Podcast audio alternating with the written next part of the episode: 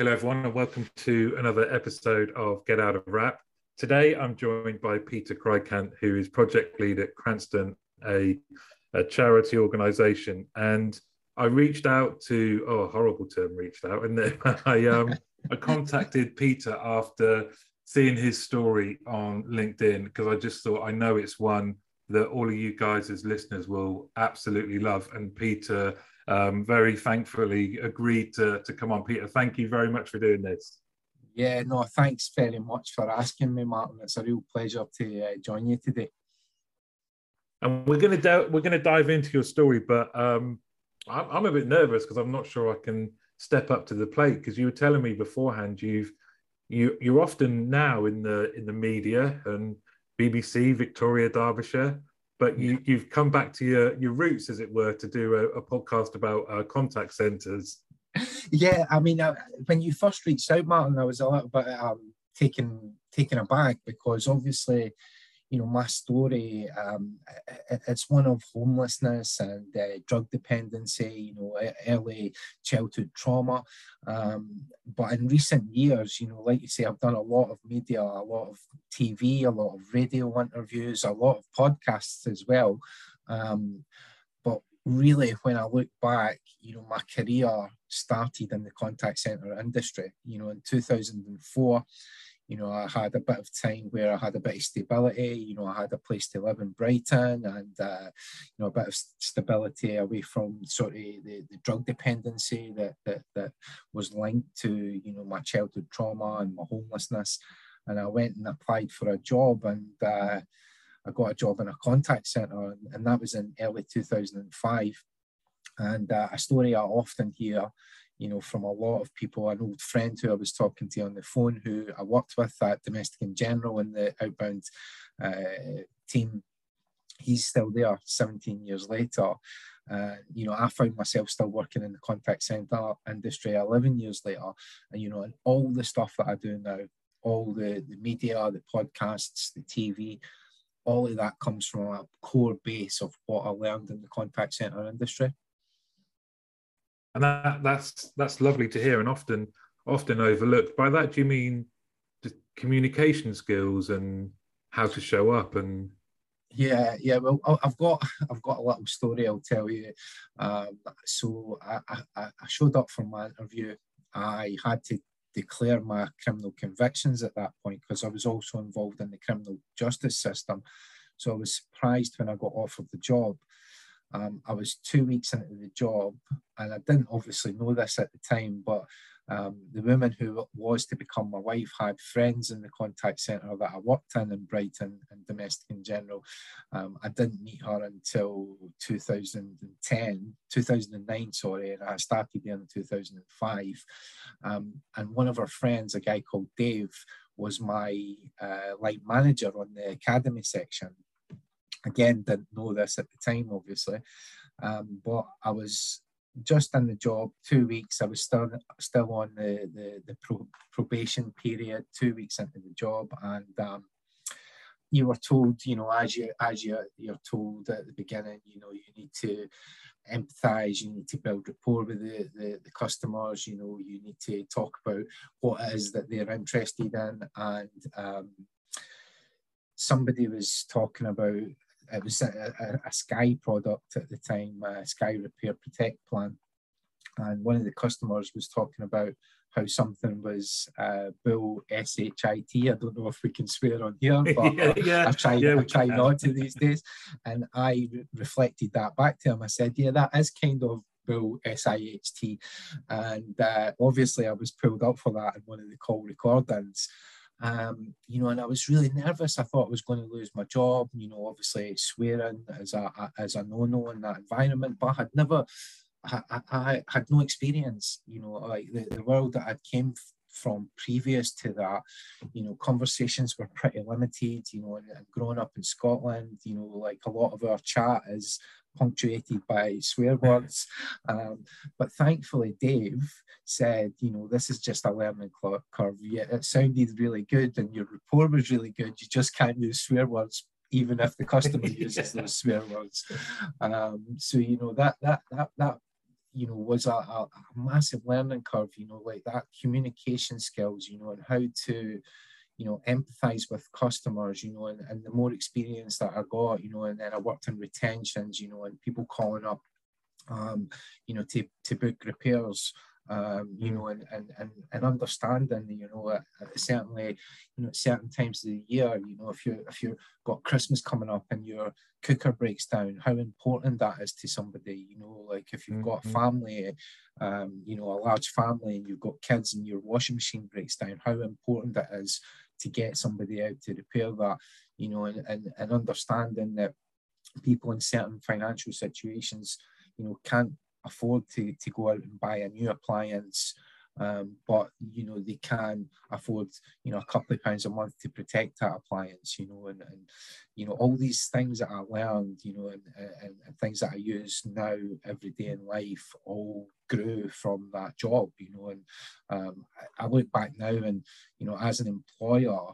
Uh, domestic & general were absolutely amazing. And some of my biggest achievements, I'm sure we'll go on to talk about um, hopefully later on in the podcast. But I've got some great memories of some of the things I, I achieved, and you know, I was catching up on some of your other podcasts. Um, you know, maybe we'll talk a little bit about attrition levels, you know, and, and, and, and incentives and targets and stuff as we go on. And do you, um, in your post, you were very open about, and you mentioned it there, the world you're in um, beforehand is is it important to you then to um, to share that story? And at what point did you think I'm I'm going to start talking about um, where I was before uh, in order to? And I love that there's a phrase in your um, post about how empowering people can empower change. But was there a moment where you thought it's going to benefit others to to share my story? Yeah, I, I suppose the, that that's been uh, a gradual process for me. You know, I think um, I think the power of example, the power of sharing shared experiences with other people uh, is, is beneficial. You know, and I, I think if if somebody sees, you know, that somebody who has been homeless, who has you know, been injecting drugs in really horrible conditions in alleyways and abandoned buildings, you know, has that opportunity and, and, and can change and can move forward and, you know, can get get a job to begin with, you know, in, in the contact center industry, you know, um, get married, have children. If people see those stories, you know, it becomes more of a realistic um, goal for others, I think. Um, you know, and it also, I think, breaks down the stigma associated with um, homelessness and, and, and, drug dependency, you know, because I think there's always a story underlying, um, you know, problematic uh, drug use, you know, and involvement with the criminal justice system, because the way that we deal with drugs in the United Kingdom, you know, automatically leads people into that criminal justice system, which can actually just traumatize people more, you know, rather than, you know, what happened to me was I was able to get a job, I was able to get into education, I was able to, you know, grow my experiences in life. So I think being open um, is something that, you know, has uh, has, has hopefully helped, you know, because I, I have got quite a large profile and I've campaigned a lot for changes to the way that we deal with these issues for people who are going through similar experiences to what I went through in the late 90s. You know, we're still uh, uh, often treating people the same way uh, where other countries have really changed direction with this stuff, you know, and and decriminalized, um, you know, dr- drug use and, and, and, offer people support and help rather than sending people to, to prison or, you know, punishing people. It's, we were talking beforehand about um, it's a it's a subject close to my heart as well around um, i spent some time volunteering for an outreach um, organization. And it always amazed me how difficult it was to navigate whether it was access to housing other welfare um, support needed to get in, back into employment or to to deal with um, addiction that it, even as someone who had a home to go to at the end of my time uh, on on shift, if you like, I had a home to go to, and I found, but I, I still came away thinking it's so difficult. It it's things aren't made easy, and that's with someone who has a home and um, can can leave it behind and go right. i I'm back out again Tuesday night. For people that were living out on the on the streets, to be able to then navigate the bureaucracy alone, I just thought was was astounding. And we we we don't make it easy to help people um, get up.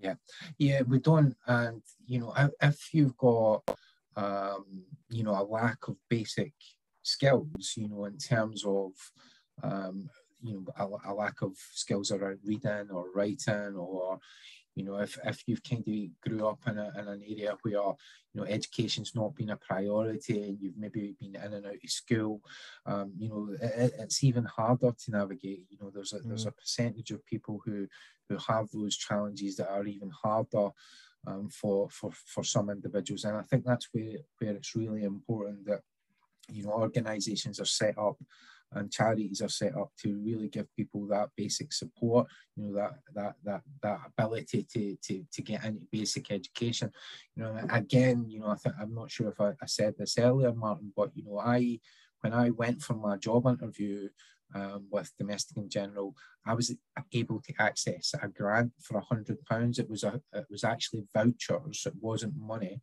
um, which was fine because that gave me um, enough had enough vouchers to go and buy a shirt, a tie, a suit, and a pair of uh, shoes. You know, uh, that was in you know early 2005.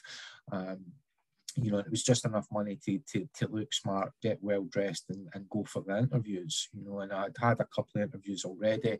You know, obviously I hadn't been successful. So when I was successful for that one, you know, I was, as I say, I was really taken back and shocked. Um, but I was given basic support. You know, at, at that point, um, the organisation that I, I, was able to access the, the, the vouchers through, they also supported me with the CV. You know, because the way it works is with criminal convictions, you've got seven years that usually for most uh, uh basic level convictions that you have to declare them for.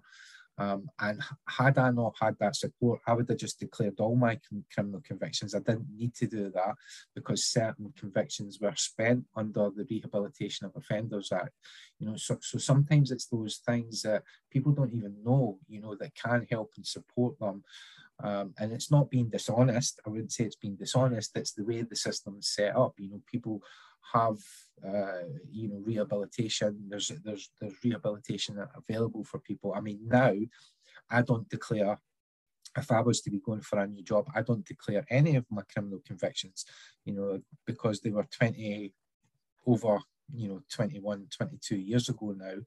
Um, and I have a, a certificate for um, protection of vulnerable groups that I can actually work with, you know, vulnerable groups of uh, children or adults. Um, you know, but some people probably wouldn't even know that unless they're given the support to do so. You know, to to understand um, what what they can say and can't, what, what they need to say and what they don't need to say when it comes to applying for jobs and stuff. That what what was your mindset like when you were making that transition you must have uh, you must have had so much fortitude to think i'm i'm going to go for interviews. Um, were you expecting people to say no sorry or what what what was your mindset like? Well i mean i hadn't worked for so many years. Um, you know obviously that was may 2005 when i actually started um, working in the contact center um, and I think previous to that, my my last like official job would have been in the mid to late nineties before I left Scotland. So you you know you're probably looking at about seven or eight years where there was a big mm. gap with no employment hmm. history mm. at all. Um, you know, obviously having to to declare criminal convictions. I didn't have much hope at that point, you know, that that mm. I was going to be able to find a job. Um, you know, and I was again a, a, little bit taken aback that I actually even got offered a job, you know, and and especially in the, the industry that I was working in, you know, the contact center industry, you know, because I was working with people, you know, and, and we were collecting people's bank details, you know, and we were selling products to people, and you know that that you know requires a, a basic level of trust, doesn't it? So, hmm.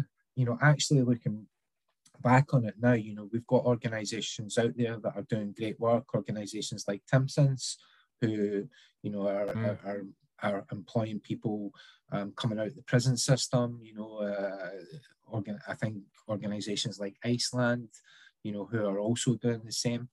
Um, but actually, when I look back, domestic & general, way back in 2005, gave me that opportunity, you know, so uh, certainly ahead of the game in many ways, you know, in terms of what often people need um, is just a chance. You know, it's just a mm-hmm. chance, just an opportunity.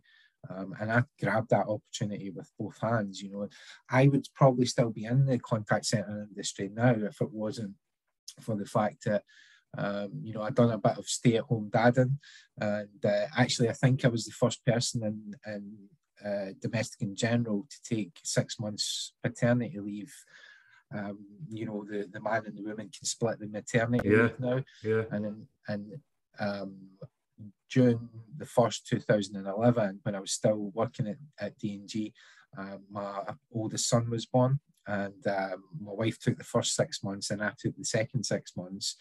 And then, you know, obviously, I went back to work after that six months, and then we moved to Scotland in 2013. Um, that was the only reason for leaving that organisation. And when I first, when we moved back to Scotland, I worked in the contact centre industry again. You know, I worked for Sky and a couple of other smaller contact centres in Glasgow. And um, then my second son was born, and I became a stay at home dad. And I, I stayed at home for nearly a year. Um, and while I was at home, I decided this is when I got the idea, you know, I can use my own history, my own experiences of homelessness, addiction, you know, maybe get a job. So I started volunteering for a little organization locally um, and that led to an offer of a job and um, you know that, that, that again changed my direction in life slightly but um, yeah, it was that opportunity, it was that chance, and it was that skill based, that learning, um, and uh, a great, fantastic eight years of my life. You know, like as I say, I, I, I met my wife in uh, the gym in Brighton, uh, uh the Gym LA Fitness, and we just got chatting one day. And uh, Domestic & General were one of the biggest employers in Brighton at the time. You know, there was uh, probably around five or six hundred people um, employed there, and she knew a couple of people that worked there. That previous story about Dave, who was my my first team leader on the academy section, and another guy called Steve, who actually I ended up being a team leader with on the same campaign.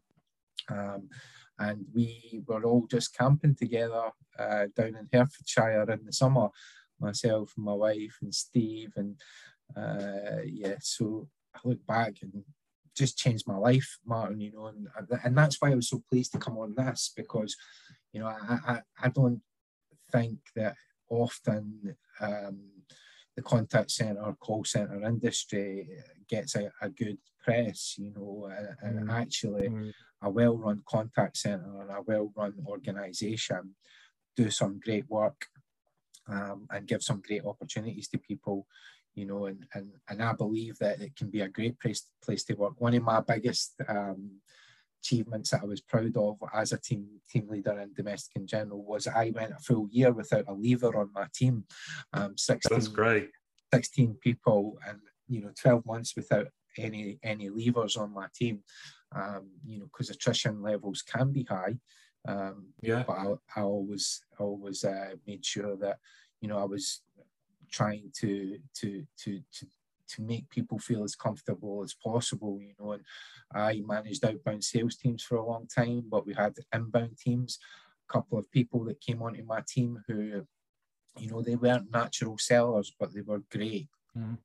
Mm. You know, uh, on the phones themselves, they were great at chatting to people. They were great at, you know, listening and um, rapport building, but they just weren't natural sellers. So, you, you know, those are the sorts of people that rather than say, or you know you're not any any good for for us as you would transfer those people, you know, you would see if there were spaces on the inbound teams because you know the, there's there's always opportunities for people to grow and develop in this in this environment. If you think about our, I, there's so much there that I love. If you think about our industry now as well, we we are struggling with um, bringing on customer facing agents, if if you want to call them that, kind of, and thinking about your your journey, and it definitely resonates with a lot of the people I worked alongside, and then as I progressed to a team leader, managed people who came who felt like we'd given we'd taken a chance on them were were so committed once they got over this uh, I was talking about a guy I managed um, before. He he shared with me that for a period up to his probation, he felt paranoid that at some point someone would come and say, "Oh, actually, you don't have any GCSEs and you didn't really have a job before this, so sorry, you you've you've got to go." He said once we once he came out, he, he we alleviated that by reassurance and training and commitment to help his um, career, he was the most committed yeah. member of the team. Absolutely, hundred percent, streets ahead of other people who probably felt like, oh, I don't. Why am I here? I don't want to be in a in a contact center. Whereas um, I call him Rich. Whereas Rich was just always there, the, the life and soul of the team, right behind any campaign we had. Um, and went and still is in the industry, having a, a fantastic career. And I think, you know, you you said then the um, domestic & general ahead of the game when they when they employed you. That's the kind of thing that we need to be doing is is giving people a chance and thinking rather than finding reasons to say no find reasons to go well there's potential here what how can we how can we mold it because like you said a well-run contact center is a great place to to start your to start your career. It is, it is, and you know, so I think back then, you know, we had so much fun. You know, it's a, it was a young, lively environment. Yeah. You know, and um, that I think that was part of the reason why I was able to go long periods of, of time without people, you know, wanting to leave because we had fun. You know, it was like we we done sports relief, you know, comic mm-hmm. relief, taking calls, you know, we got pizzas in for people, you know, we always ran, you know, incentives, you know, and a lot of the times incentives were based around alcohol back in those days, you know, like um, I'm sure it's it's not the same these yeah. days, but you know, um, well, but you know, in a, in a city like Brighton, you know, and lots of young people, you know, that was the types of, it was always about what, what types of incentives people want, you know, what do you want? And one of my favorites that I loved running, you know, and I would usually run it over the course of a month, you know, and it would, wouldn't always be on, you know, although I was an outbound uh, sales team leader, you know, it wouldn't always be on sales, it would be on, uh, you know, various different aspects of um, calls in terms of call quality, etc. Mm. Um, you know, and, and uh, what, what, what the incentive basically was, was, we, you know, there'd be a point system and over the course of the month, you know, we would run the incentive and the person who wins the incentive would actually get a day's paid holiday, but they wouldn't have to use the holiday. And I would go on the phones for them for the day and then any sales nice. that are made would go towards their their sales targets and their sales commissions. But if I didn't make any sales, it wouldn't impact them because it would be I would be logged in delivering through my uh, own login, you know, so that rise some of these not only give them a day off where they can go away and they don't have to use a day's holiday, but it could also massively impact their their commission in terms of their sales because yeah. obviously I was putting those sales towards their commission structures without impacting their actual logged in time. So, and I think that was one of the best things that I did because, you know, I think certainly as you move through the contact center industry and you move from that sort of teammate to team leader, you know, that can be a transition period, you know, of you know, like all of a sudden you're expected to manage people, you know, you're expected to um, set targets, you, you know, listening, and call quality, coaching, development, um, you know, uh, and, and, and coming from teammate to team leader, um, I think one of the things that I've seen is sometimes people can f- forget um, you know, the, the, the, the, challenges of the day-to-day role can be challenging, you know, the, the, the, if you're going through a difficult period, you know, and you're not achieving, you know, your targets and stuff. Um, and sometimes management can forget that. So I would always like to make sure that I didn't forget that, um, that I remembered that. And, and I think that helps so much when you're doing like regular one-to-ones and regular coaching and development sessions, you know, and you're um, running incentives and running, um, you know, the, the, the team how you would want your manager to manage you, you know, so. Yeah. It's a real, I mean, we are very, I, I was um, outbound. That was my first first um, few years was outbound as, as an agent and then outbound as a as a team leader and then manager, and, I, and I'm with you. I used to get frustrated with the higher ups who would come down and go, "What what's going on with sales today? And why isn't Vicky selling?" You know, like there was some. Oh, I forgot to press the sales button. There we go. I pressed yeah, it. It yeah. should be fine now. yeah, exactly. but you know, I, I, I think one of the important things for me was, you know, not standing over people. You know, like I think especially with people who are natural sort of sellers, you know, the people who, you know, those people who are just kind of like come in every day and they do their job and they get on with it and they're, you know, uh, great at great at selling. You know, it would just be stand back and allow them to do what they want to do. Yeah. You know, like as long mm. as the call quality is there, as long as they're not mis selling, just let them get on with the job.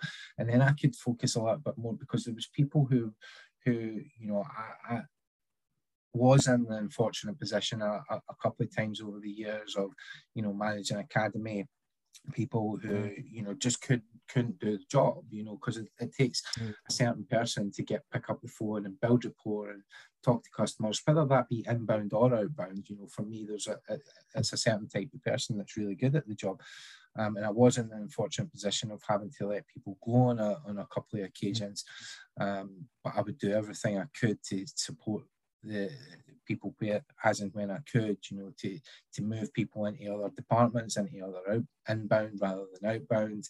Um, you know, because it, it, it, can be a challenge, can it? it can be a challenge if. It, oh, massively so. And I think people forget, you know, we, even the most successful team members, 90% of their day is still rejection you know yeah. and that the the toll that that has on people's mentality for me it was always once you got over the kind of um, i've always thought is two things. The first one was getting over that point where you ask for the sale. People would do great up until then and go right should we should we proceed? And you could see them i don't know whether it's a british thing or it was just that kind of nervousness around going right now now get it get it. Yeah, once you yeah. once people got over that one the next hurdle i think was so important was just that mentality of knowing that you've done a good job but it hasn't happened. Mm-hmm. and being able to just re- put that to one side and then move on straight away literally with no break. You know you just you could have a come home at the end of the day. Do you have a good day? Well 80 90% of my day was people telling me no oh, or, yeah. or, even worse you know? So that yeah, kind of resilience totally yeah and it, is, it does take a high level of resilience you're, you're right i mean i don't know somebody in in those days in my early days at, at d&g you know, somebody could be probably making 100 calls a day, you know, outbound calls a day mm. and get, and the target would probably be about 10 sales. So, you know, you're right, yeah. about 90% of mm. the, the, the day would be rejection, you know. So it does take a level of stamina, it takes a level of determination, you know, to to to be in that outbound world. But I think also in the inbound stuff as well, you know, mm. like it, it, it, can be very challenging at times. You know, people are often often certainly you know, in the sort of stuff that I was involved in in terms of appliances and uh, central heating and um, that type of area, people can often be in crisis. You know, like if your central heating system's broken yeah. down, you know, and you need an engineer to come out. You know, people can often be really concerned. You know, think. Um, you know, not to be ageist, but I think a lot of um, customers in those days, certainly that from my memory, was it was elderly customers who would be more inclined to, you know, have the, the protection in place, you know, and, and you can just imagine, you know, my grand's nearly 90 yeah. now, you know, my grandmother's nearly 90 now, and, you know, I, I, I wouldn't want her sitting up in our in our house without her central heating or, yeah. you know, her, her cooker, um, you know, or not being able to uh, make a cup of tea or something, you know, because she's got an issue with the electrics, whatever that may be, you know, whatever that is that you're you're you're you're supporting people with, you know, you've got to. I think often for me it was always about um, placing myself in the position of the customer, you know, and, and obviously if somebody doesn't want a product when you're an outbound that's fine. It's the individual's choice. Mm. you know for me it was never about coercing people or trying to missell to people. It was always about highlighting the you know the, the, the benefits of the product the features and the benefits of the products that you were selling you know and giving people that opportunity to make a decision based on those features and benefits. Are they suitable for the customer? Do the, does the customer want this product you know can you remember that? Can you you mentioned the transition, um, and it's an area I, I I love talking about this. That kind of going from one of the one of the boys, one of the team, to then sometimes managing people that you were sat next to. Um, how did you find that transition? Um, it was a difficult transition when I was sort of at, at, at that time. There was like a middle phase so you had your agent, and then you had your senior agent, and then you had your team leader. Um, so the senior agent would often be helping the team mm-hmm. leader. So you'd have teams of anywhere between 15 to 20 full-time employees, sometimes maybe 15 full full-time employees and maybe three or four part-time employees who would come in sort of five o'clock to nine o'clock or four o'clock to eight o'clock um, generally, it was a sort of 12 to 8 or 1 to 9 um, back in the early, early days. Um, so your, your senior agent and the role, some being in that role for quite some time as that sort of senior agent, you know, off the phones, listening to calls, uh, call recordings, doing side by side sessions. So actually listening yeah. live side by side. Um, you know, and, and doing that type of coaching and that type of senior agent role, I found really difficult um, to begin with because you were directly working with people you were sitting on the team with. But when I, I moved into the, the sort of, I, I interviewed and I, I got the, the team leader position, it wasn't as difficult because then I was a, I was actually managing my own team, you know, um, and I had mm. moved from the team that I was sitting beside onto. Yeah, it's better. Know, yeah, I mean, obviously, still in the same department to begin with, so there was some challenges. Um, but I think you know it's like any job, you've got to to just face those challenges. You know, sometimes like any job, when you're in management level, you do have to lay things out on the line. You know, you do have to just tell it how it is. You know, I'm, you know this is how it is, and you know I'm I'm your manager, and um, you know if you're if you're going to continue to to to to to work like this, you know, if you're going to continue to ignore call quality, you know, if you're not going to say to every customer that the calls are record, recorded for training and quality purposes, like you need to do, you know, this is part of the job. You need to tell the customer this at the beginning of the call. Um, if you're not going to do that, then I'm going to have to put you on to, you know, a disciplinary, you know, I'm going to have to give you a, a, a verbal warning, you know, and, and, at some point that may turn into a, you know, a meeting with HR and a written warning, you know, and sometimes that's the challenges of any job. That's not just the contact mm. center industry, you know, there's mm. guidelines that need to be um, adhered to, but I was never really, I can probably, you know, the, the seven years or whatever it was, I was a, uh, a team leader and domestic & general. I can count in one hand the amount of times I was in HR with people. You know, um, it was just, uh, you know, I, I just had lots of fun. You know, that that was kind of what yeah. I, I, I loved about that that job. You know, I, I had lots of fun in it. The people that I worked with were all really nice you know, my LinkedIn profile, all four of my recommendations on my LinkedIn profile come from my days at Domestic & General. You know, four people that I worked with. One was my contact center manager, another was um, the account manager, and one was somebody that I directly managed, and the other one was um, the, the, um, I, I, can't remember what his job was, but he was in the same department as well, you know. So um, I think uh, looking back now, a lot of my contacts on LinkedIn are, um, are still from those days at D&G. So um, yeah, it was just a really good, good time, good experience.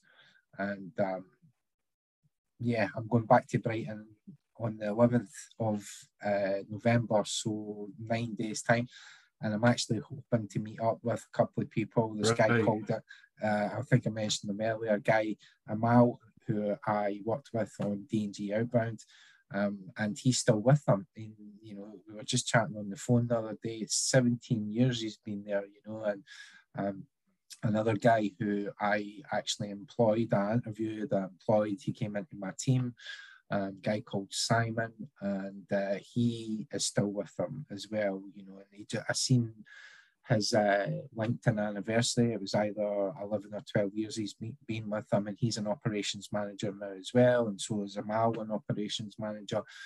Um, you know, it's just really good to to to to know that somebody that I employed, somebody that I yeah. I gave a job, they first came onto my team, um, is now an operations manager in that same organization. It's really nice.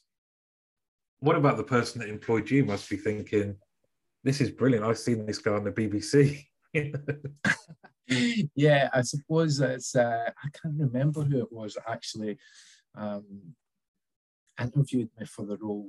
And the, the first time around, the first, uh, when I first went there, um, I can't remember who it was that interviewed me, but I can remember so many people from, you know, the the, the, the senior level management and you know, obviously the the HR departments and stuff like that. Because I got quite involved in a lot of that stuff. You know, one of the things that I enjoyed about working at Domestic & General in those days, and again, this has probably changed. You know, things have changed over the years in terms of how we employ people more generally across the board, not just in contact centres but I did my own recruitment back then, so you could do your own mm. interviews, you know, for mm. uh, people, and they would be people that you'd be interviewing to come on to your team. Um, and I, I love doing that sort of stuff. You know, I love saying to people, yeah, you calling people up and saying you've been successful. You know, and um, I had some really interesting times as well back then. You know, and again, I don't know how politically correct this would be now, but there was one uh, women who came for a, a, an interview. Um, you know, and obviously we were a UK-based contact centre, um, talking to people just in the UK, you know, but from Newcastle, uh, mm. Liverpool, yeah. Scotland, all around the United Kingdom. And unfortunately, the women couldn't speak English. Um, and, you know, it was an, it yeah. wasn't a, a foreign-based uh, UK contact center. I know a lot of contact centers now are, are looking for Spanish and uh, you know Polish and different uh, speakers, Italians. Um, but the, the young women couldn't speak English, so unfortunately, I was a little bit. I'm not really sure. You know, I, I, I managed to convey to her that it was a UK-based contact centre, um, talking to people in the UK. Um, yeah, I think so, you just. I, th- I think it points to the fact that you you never know. This is what I loved about um, being in operations and and being in that role. You never knew day to day really something was going to crop up that you would remember like now years and years later and there was another point you made there that i just think we don't talk about enough in the industry and that is it is fun it's fun and you make lifelong friendships, you know, and your careers will go in lots of different directions. But being in that um, environment where you're all working together, you all, you know, I, even the level of scrutiny. I mean, it has dropped a bit now in terms of there's a lot of progressive contact centers that even though they will still track a lot of the timings and you know how long comfort breaks all this sort of stuff they don't talk to their teams about it which i think is is great but being in the, being in that environment you forge uh, a togetherness that is very very rare. You don't often see it in in in other industries. And that kind of you said something earlier about um, incentives. I can remember i would always even when i got to senior levels want to spend time on the phones. I thought it was important. I thought yeah. it helped me it helped me make better decisions that would affect people on the phones. Um, but also i thought it was good for the team to see that you know you you would put your money where your mouth is. Um, and we when we were doing sales though, the first shift the first shift I did I did ten hours, and I really wanted to show them that I could still still sell, and I was getting sales, and I was I was up I was up near the top of our leaderboard, but the next day the quality manager um, sent me an email saying, "Oh, could you come over and have a have a word?" And they said, "Look, we didn't. What they used to do was walk onto the sales floor with your um, call sheets and just come and sit down next to you and and tell you whether you passed or failed. And you could see it in the stats, and our guys would always be all over the stats. And the quality manager, she said, "Look, we haven't released the stats because all all bar one of your sales was non non compliant. non compliant, yeah, yeah. I know it's it's it's what I, you know, I love that, Martin. You know, like that was one of the, the things that I loved most about my role as a team leader was the incentives where I would be back on the phones, um, because I was always a really good seller and I was compliant as well. So, um, but, I sailed a bit close to the wind. yeah, a little bit close to the wind, but I, I, was always compliant. And you know what I loved about going back on the phones and, and still being able to do that, you know, once a month or once every mm. couple of months, you know, uh, for a full day and giving somebody a day off and making some sales is that I think it's really hard to manage people in any area if you've not got any experience of doing the job mm. yourself, you know, and, mm-hmm. and that's, mm. I think, you asked me a question earlier about sharing my experiences and the work that I do now, you know, and I think that's what um, you know, hopefully makes me quite good at doing the work that I do now. You know, is that I can share my personal experiences, and I've been walking on a path that you know many of the people that we try and support in the charity, you know, that you know they're also on on that, that journey you know like and, and i think that's important you know like um that, that you know you've got some level of personal experience you know and I I found in my time at Domestic & General um, that the best managers, the best leaders in the organisation were the people that came through the front line. You know, the people that had started on the phones, yeah, people that had spent some time on the phones, um, and were promoted up through the organisation. And I think that's really what they were good at.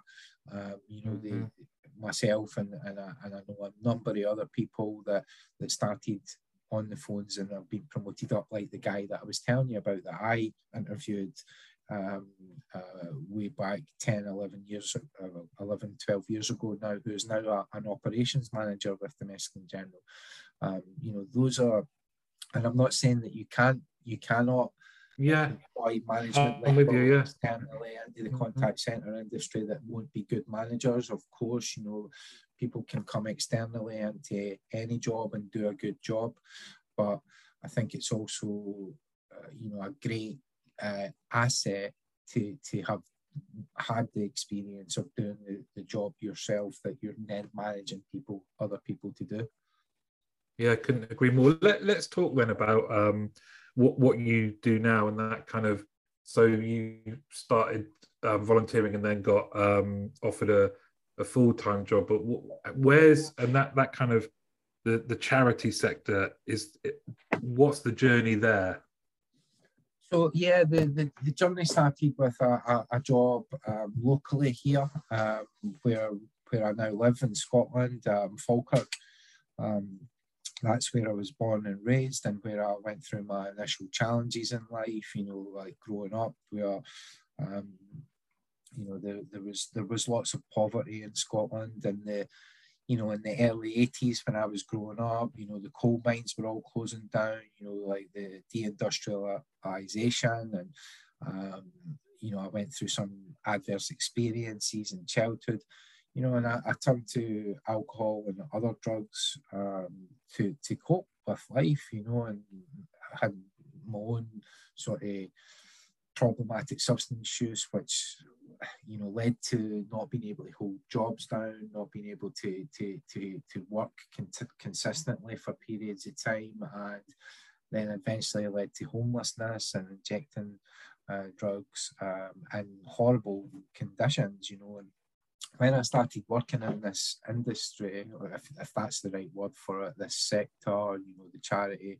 um, work that I do now, um, you know, I had a couple of different jobs, you know, um, at the beginning, and my last job um, before I, I, became sort of well known um, was an HIV outreach coordinator in Glasgow.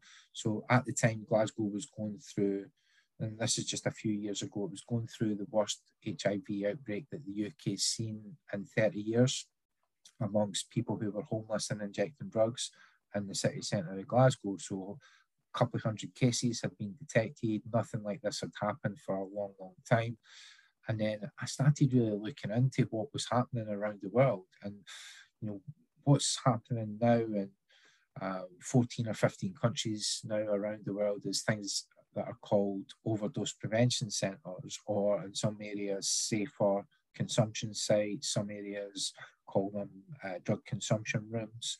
Um, now, there's no legislation in the UK for those, um, and the government, unfortunately, are still against them. Um, the, the Westminster government, although the Scottish government are really supportive and want to set these up, the laws are not devolved to the Scottish Parliament around the Misuse of Drugs Act. Um, so I looked at what had happened in countries like Denmark and countries like Canada, and how these things started was civil disobedience. And uh, mm. given that I'm a very stubborn person, and uh, once I get something in my head, I just go for it. I went and set up the UK's first and only um, ever overdose prevention centre, and it was unsanctioned. I didn't have any money to do, do it. I started a crowdfunder and uh, I went and bought an old van and I took it into Glasgow City Centre and I allowed people to come into it and inject in a sterile con- in a, in a sterile environment where they could mm. also be offered basic support. So things like protein bars and protein shakes, um, obviously a clean, safe area where they would get access to clean equipment, so they wouldn't be sharing equipment, so the HIV mm. uh, transmission wouldn't, uh, you know, happen. And, and also, if somebody did take an overdose, they could be helped. And in the time that I ran that facility, which was over the course of about 10 months, we reversed nine overdoses. So that's nine wow. times that had mm-hmm. people been taking those drugs in an area where they didn't have any help or support, they could have died. Um, mm. And it was it was highly, um, you know, backed across Scotland and the UK. You know, and I ended up um, actually being charged by police for an obstruction. Um, the charge was later dropped, and the Crown and Prosecutor Fiscal Service said that there was no case to answer, which was good. And then after that, you know, I, I ended up meeting the First Minister of Scotland, you know, well known across uh, the political spectrum now. And then that culminated in meeting the Queen. Um, so, uh, I went, yeah, I went and got to meet. I went. I went and met the Queen. Um, obviously, before she she passed in October last year, I met her, um, and I got to tell the Queen about how I was supporting um, homeless drug users and uh, trying to help people you know, who are some of the most marginalized um, people in our communities. Um, so yeah, I mean, it's a, a, real roller coaster ride the last uh, two and a half, three years, and you know, some of my own challenges I've had to face again, you know, with mm. addiction, you know, and, and I'd work through those again um, after, you know, sort of feeling that I had overcome those challenges. You know, I think some of the stuff that I was seeing on the streets of Glasgow uh, just brought it all back to me, you know, and, uh, and, uh, and again, as I say, I had to face those challenges again. Um, and now I work for, you know, the most fantastic organization like Cranstoun, uh, the charity that I work for now. Um, again, really close to my heart. We, a lot of the work that Cranstoun delivers is across the West Midlands. And it's it's funny how things come full circle because the photo that I posted on LinkedIn was actually a shop a shop do- doorway in Birmingham city centre. Um, that was where you know I slept for a, a, long period of time outside that shop doorway, and now I'm working for this charity who delivers support services across the West Midlands, you know, and other areas in the UK as well. But um, it's funny how things just come full circle, you know, and you end up being where you're meant to be, you know. And um, the, the what I'm doing now, I've just moved into a new role for the charity as a fundraising and events lead, and I am organising a massive big conference over three days in, in uh, Birmingham, uh, sorry, in Brighton. Um, and again, it's like you're coming full circle because that's where I met my wife. That's where I got the yeah. job for, you know, and started working for Domestic & General, and where, you know, obviously my life changed. You know, my life changed massively through Domestic & General, through that first job in the contact center industry, and through my, you know, uh, 13 or 14 years living in Brighton, and now I'm back down in the city um, in February next year. Um, organising this big, massive conference, getting people from all over the world to come along to speak, uh, to you know talk about the work in social justice that they're doing, you know, and not just mm. housing and homelessness and uh, drug addiction or drug dependency, um, but also, you know, the, the things around um, young people services, how we supporting young people in economic times of economic precarity for for mm. for not just charities but you know businesses as a whole. I'm sure the contact center industry is still feeling the effects of you know COVID and, and the redesign of how we all work these days. You know, how are we dealing with these issues of social justice, cost of living crisis. You know, how are we dealing with domestic abuse as we come through a period of time where you know, people have been at home, there's been more alcohol consumption, you know, people have been locked up at home often in really precarious situations with, you know, dealing with domestic abuse and dealing with adverse childhood experiences and how how we how we all coming together and collaborating to help. You know, that's where um, as I say, that feels like it's all came full circle for me now. You know, from that that first job in Brighton to working in the charity sector to trying to bring us all together to collaborate because everybody's got a part to play in this, Martin, from the employers like domestic & general who are giving people opportunities who are coming out of the, the criminal justice system who have got criminal records to come to, to, to declare to organisations like who Timpson's who are at the forefront of doing this stuff to, you know, all the charities are coming together to exhibit and share the work that they do over the course of the weekend in Brighton, you know. More more power to you. I think it's um it's amazing to hear what you're doing and what and what you've done and the lives that you've that you've positively affected, even though, as you said, that kind of meant that you had to revisit some of your own traumatic times. So, I mean, as a, as an industry, I think uh, I would like to think that there's going to be people contacting you after this, and um, from our industry, I know I'd love to find out more about um, what you and the charity do and support however however we can, because I think, as you mentioned, you know, the the birth of us talking is because of domestic & general saying let's let's take it let's take a chance and then not only that, but also empowering you. And now here you are empowering as many people as possible to try and elicit change um, in a wider sense for our society to help people that definitely need it and don't don't get it. Yeah, and that that excuse me, that is my hope. You know, I hope that we can see not just charities coming together, but mm. organizations as a whole. excuse me, but no uh, or, or, organizations as a whole, you know, I think we've all got a part to play here. We've all got a part. Mm. And what what would you, if you're as a, as a final message for um, people, you know, we some of the previous podcasts actually are around kind of um, recruitment and how we how are we getting how do we position ourselves as an industry to say we're a good place to we're a good place to work. But um, there are still there are still contact centers that are still not as progressive as D&G were um, back then what would you what would you be saying to people in positions that can recruit in our industry right now uh, I think you need to to look beyond the challenges of the individual. You know, you need to see the person. If somebody's applying for a job, they've went through the trouble of filling out an application. You know, they're turning up at the at an interview. As long as somebody's got that basic skill, you know, that mm. basic level of communication, that's all I had when I went mm. to domestic & general. I never had any work experience.